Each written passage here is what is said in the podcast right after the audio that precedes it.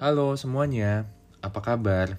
Udah gak kerasa nih, kita mau masuk di bulan Februari di 2022. Dan seperti yang kita lihat di berita juga, jumlah penderita COVID semakin meningkat nih teman-teman.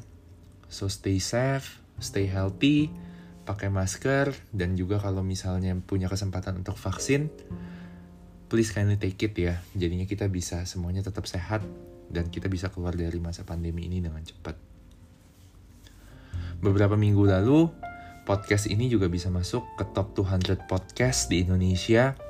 Jadinya, thank you semua yang udah ngedengerin. Kalau kata Jerome Pauline, arigato gozaimasu. Semoga konten podcast ini bisa semakin berguna ya buat teman-teman yang mendengarkan juga. Gak kerasa juga, udah beberapa minggu nih setelah gue berulang tahun ke-31 dan beberapa minggu ini juga gue sempat mikir, apa sih sebenarnya yang udah gue pelajarin dari masa-masa dulu gue mungkin sekitar umur 20-an sampai sekarang. Ya masa-masa kita udah bisa dibilang dewasa atau gede ya. Jadinya ya kira-kira mungkin waktu masa gue kuliah, kemudian juga masa pertama kali lagi nyari kerja, kemudian juga ada dipromosiin, nyari kerjaan baru, niti karir, dan sampai sekarang. My life has come with many seasons juga setelah gue pikir-pikir. Banyak yang seru, dan banyak juga yang nge-shape gue jadi pribadi dan profesional seperti gue sekarang, karena ya itu masa-masa yang gak mudah. Ada masa di mana gue mesti lembur kerja sampai malam. Ada masa-masa gue waktu itu ambisius banget untuk ngejar karir gue. Ada masa-masa gue ngumpulin duit.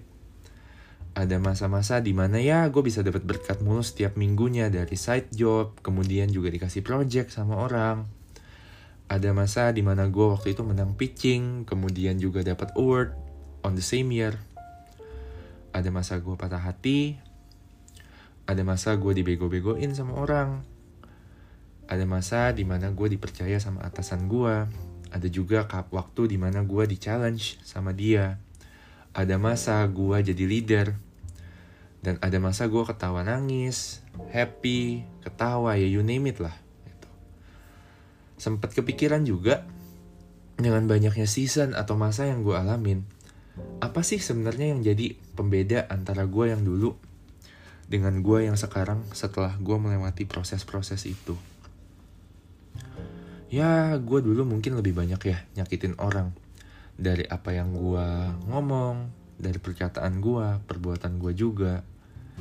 Kalau ngomong ya asal ngomong aja, ngejeblak, kagak di filter, sehingga banyak yang mungkin sakit hati kalau dari perkataan-perkataan gue.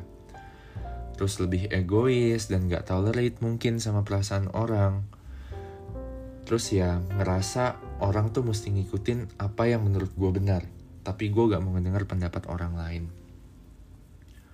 Pernah suatu ketika waktu itu gue berantem sama teammate gue di kantor karena kita beda pendapat. Gak ada yang mau ngalah. Dan ya ujung-ujungnya kita bete-betean waktu itu.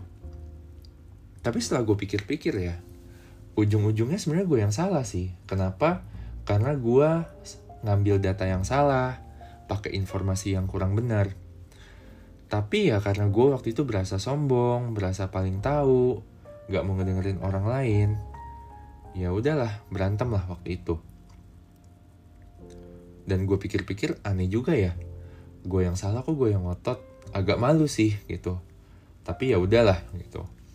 Kita akhirnya baikan lagi dan pembelajarannya ya cukup menampar gue waktu itu.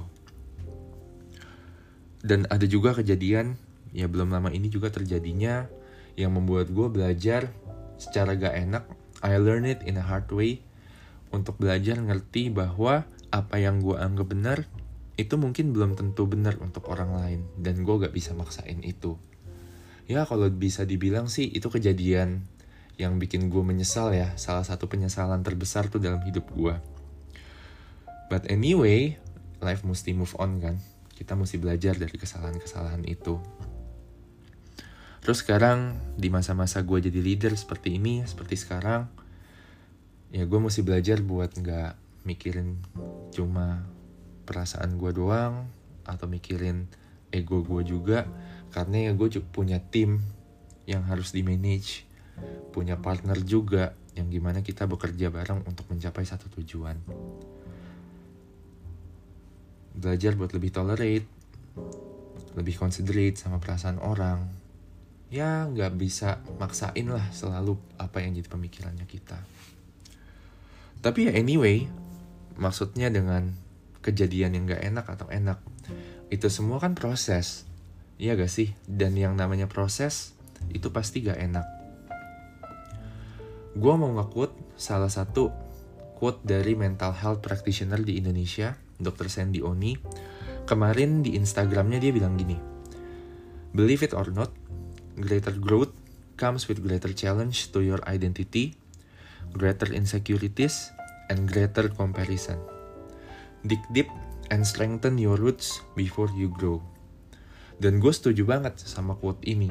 Karena ya tadi gue bilang, masa-masa gak enak itu, itulah justru yang nge-shape gue sampai sekarang untuk punya basic yang kuat ketika gue bertumbuh dan menerima tanggung jawab atau hal-hal yang lebih besar di dalam hidup gue.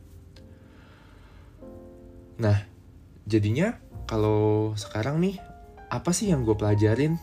Ada lima hal sebenarnya yang pengen gue share hari ini mengenai pembelajaran gue tentang proses pendewasaan.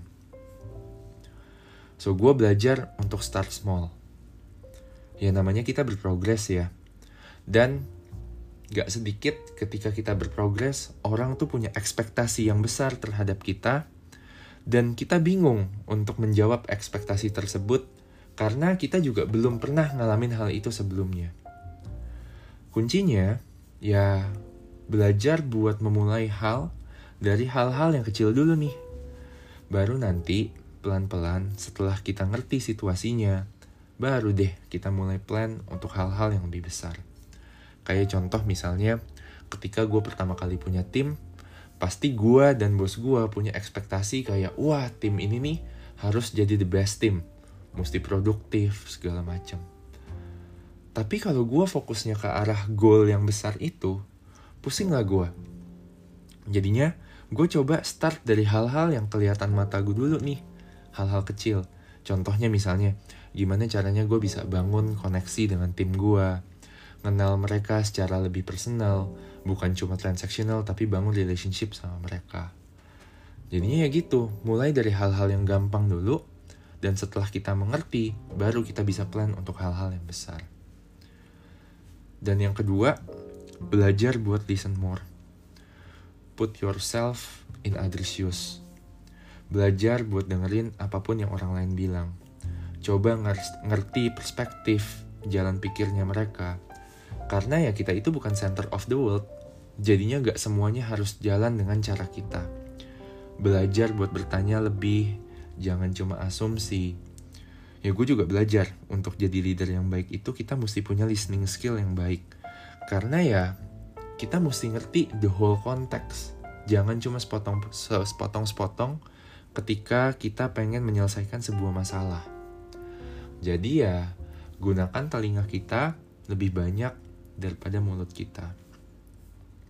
Dan yang ketiga, yang menurut gue salah satu ter, uh, pembelajaran tersulit gue adalah gue belajar untuk melatih diri gue membuat keputusan bukan berdasarkan perasaan. Karena ya gue juga belajar, feeling is the worst partner in decision making. Dulu ada masanya di mana gue harus nyetir 72 kilo dari rumah gue ke kantor. 36 kilo pergi, 36 kilo pulang karena rumah gue gak di Jakarta. Dan kantor gue di Jakarta. Bayangin gak sih kalau misalnya gue gak bangun pagi setiap hari, pasti ya kena macet. Dan buat bangun pagi, itu tuh susah banget. Males lah rasanya. Dan kalau gue ngikutin perasaan itu mulu, ya gak ke kantor lah gue. Dan banyak gak sih dari kita yang sering banget kita tuh males untuk ngejalani sesuatu karena ya, ah gak mood lah gue ngejalaninnya hari ini. Aduh, males banget deh gue sama nih orang dan ya masih banyak hal lainnya ya jadinya ya belajarlah untuk kita tuh bisa melatih diri kita untuk mengambil keputusan berdasarkan komitmen dan disiplin, bukan berdasarkan perasaan. Dan yang keempat, belajar untuk baik, to be kind. Karena ya gue juga belajar di masa pendewasaan ini kita kan banyak banget bingung dan kita nggak tahu arah dan itu adalah saat-saat di mana kita tuh bisa nyakitin orang lain Jadinya ya try to be nice to everyone around us. Karena ya kita nggak pernah tahu orang di sekitar kita di masa depan. Apakah mereka yang nanti akan ngebuka jalan untuk kita atau nolongin kita. Dan ya ketika kita baik, kita punya satu competitive advantage. Karena orang itu atau orang di sekitar kita pasti suka sama kita. Dan ya ketika orang suka sama kita ya menurut gue itu salah satu uh, selling pointnya kita ya. Gitu. Dan yang terakhir be patient. Gue belajar sabar. Karena ya semuanya pasti ada waktunya ketika berproses. Gak bisa dicepetin gak bisa dilambatin. Kalau kata coach David Cokro Raharjo ya live according to the season of your life. Ya udah nikmatin aja prosesnya. Segak enak mungkin. Karena ya pasti berlalu kok. Karena yang penting bukan masalah cepatnya, tapi yang penting kita bertumbuh ke arah yang tepat. Jadi itu aja yang mau gue bahas di podcast gue episode yang ini tentang pembelajaran gue menjadi dewasa. Gue belajar untuk mulai hal-hal dari sesuatu yang kecil, belajar untuk mendengarkan, belajar untuk mengambil keputusan bukan berdasarkan perasaan gue, belajar untuk tetap baik, dan yang terakhir belajar untuk sabar, nikmatin prosesnya dari apa pun yang diberikan hidup sama gue. Gue gak tahu apakah di 2022 ini season gue tuh kayak gimana sih. Tapi hopefully it will be a good season ya. Jadinya biar gue juga bisa belajar hal yang lebih banyak lagi. So thank you udah ngedengerin. Semoga membantu teman-teman yang mungkin sedang mengalami masa pendewasaan yang sama kayak gue. Jadi kalau misalnya juga kalian ngerasa podcast ini bisa membantu teman kalian lagi, please kindly share it. Karena ya sharing is caring. Nextnya, gue mau, menyi mau menyinggung sedikit tentang hustle culture ya. So stay tuned for the next episode. Dan untuk yang mau ngobrol, terhubung sama gue, bisa connect sama gue di IG, di Twitter, di LinkedIn, di Facebook. Semua nama ID-nya sama Rian Duana. Dan juga jangan lupa klik tombol follow juga. Jadinya nanti teman-teman bisa ke notifikasi kalau misalnya ada uh, episode berikutnya. So itu aja dari gue. Bye bye.